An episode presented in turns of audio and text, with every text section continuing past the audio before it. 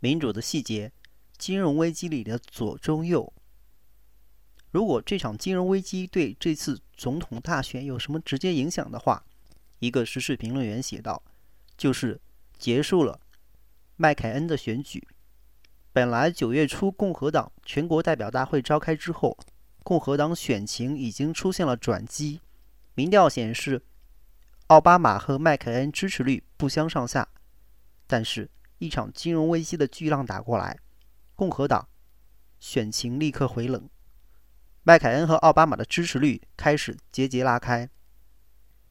奥巴马当然知道如何将这场金融危机打成选举牌，在最近的总统竞选辩论中，他慷慨激昂地控诉道：“正是麦凯恩支持的布什政府的政经济政策、去管制化的市场至上论，导致了目前的华尔街危机。”毛泽东说过：“有人的地方就有左中右。”反映到最近的美国金融危机问题上，当然也不例外。以奥巴马为代表的左翼对金融危机的理解是：是金融界的贪婪，共和党的自由市场至上的原则导致了这场危机。甚至有些左翼评论员不无幸灾乐祸地就此宣告资本主义的终结，认为这场危机恰好反映了资本主义的内在弊端和必然崩溃。右翼则对左翼的这种说法嗤之以鼻，与左翼那种都怪银行家的论调相反。右翼更倾向于都怪那些超前消费买房的穷人这种看法。在他们看来，这次金融风暴的根源在于次贷危机，而所谓的次贷，最简单的话说，就是银行给缺乏消费能力的人贷款。有些人不明一文，却大摇大摆的到银行要求贷款买房，银行则抱着反正房子会涨价的心态，给他们进行抵押贷款。两方谁对谁错呢？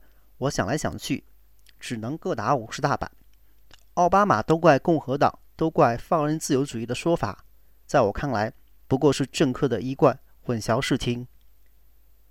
其实不管政治派别如何。大家基本能达成共识的一点就是，这次金融危机的起源是次贷危机，而当年基于保护弱势群体的理念，主张放松对穷人贷款限制的，恰恰是民主党政府和国会代表。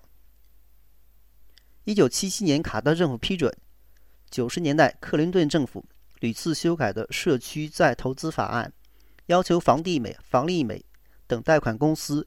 降低中低收入者贷款的门槛，甚至规定给低收入人群的贷款额度。二零零五年，当时还在共和党控制之下的国会，曾经动议规范两房的贷款标准，却遭到民主党的一致反对。众所周知，最近的金融危机第一声号角就是两房大规模亏损吹响的。也就是说，民主党一直在推动的房地产贷款，按照福利原则而不是市场原则运作，所以恰恰是政府干预市场，而不是全盘自由主义，埋下了这场金融危机的祸根。当然，另外一方面来说，银行家的贪婪肯定也通过金融杠杆，将这种潜在的危机放大了很多倍。为了尽快将次贷兑现。华尔街聪明绝顶的银行家将次贷包装成优质证券，将这个烫手的山芋一个接一个接一个环节往下传，直到穷人付不起贷款的消息传来，大家发现次贷它就是次贷，怎么包装乌鸦也变也变不成金金凤凰。等这个次贷多米诺骨牌的第一张牌倒下。全球金融危机也就为时不远了。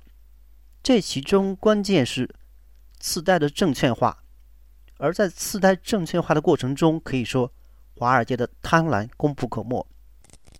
可以说，这场金融危机，左翼埋下了种子，而右翼则积极的施肥浇水。军功章里有你的一半，也有我的一半。正是因此，把这场危机打成选举牌。变成政党相互攻击的武器是件可悲的事情。大难临头，解决问题最最要紧，话悲痛文贵谤，似乎不大光彩。凭什么拿纳税人的钱去挽救那些贪得无厌的华尔街银行家？这种说法固然煽情，但一个身无分文却要求买房买车，不贪得无厌吗？泡沫破灭的时候，大家义愤填膺；泡沫高涨的时候，大家不也都同去同去了吗？要我说，贪婪的银行家果然可恶，但其实每个人心中都有个银行家。